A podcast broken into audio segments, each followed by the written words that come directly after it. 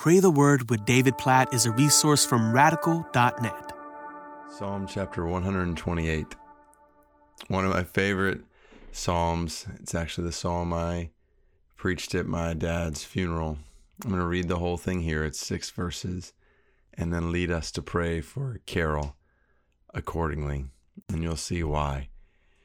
Psalm 128, verse 1 Blessed is everyone who fears the Lord, who walks in his ways. You shall eat the fruit of the labor of your hands. You shall be blessed, and it shall be well with you. Your wife will be like a fruitful vine within your house. Your children will be like olive shoots around your table. Behold, thus shall the man be blessed who fears the Lord. The Lord bless you from Zion. May you see the prosperity of Jerusalem all the days of your life. May you see your children's children. Peace be upon Israel. Oh, there's so much here in this psalm that just talks about, from the very beginning to the very end, the blessing that comes in fearing God and the way that plays out in family.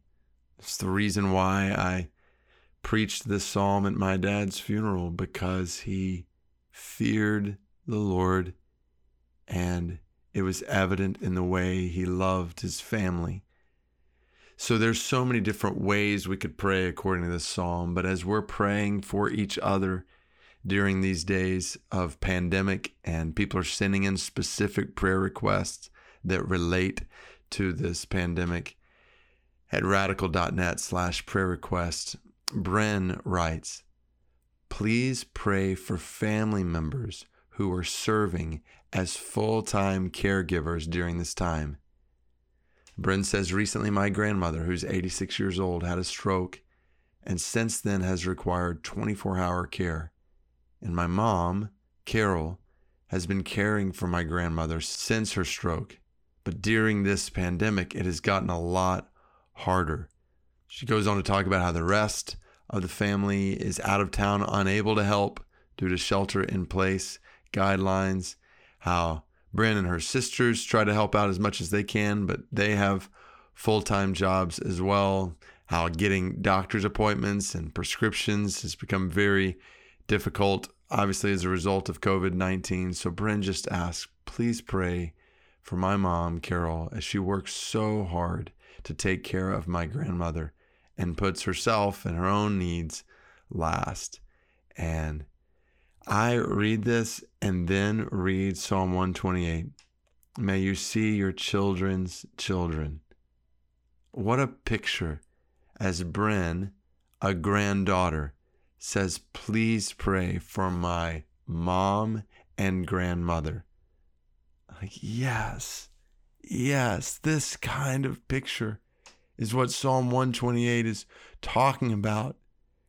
A picture of a family who in three generations is saying, We're looking to you, oh God. In the middle of a pandemic, we are looking to you for help. And so I want to lead us to pray on all of these different levels for all three, in a sense, of these generations and for those they represent. So, God, we pray right now for grandparents whose health is not good whose health is struggling.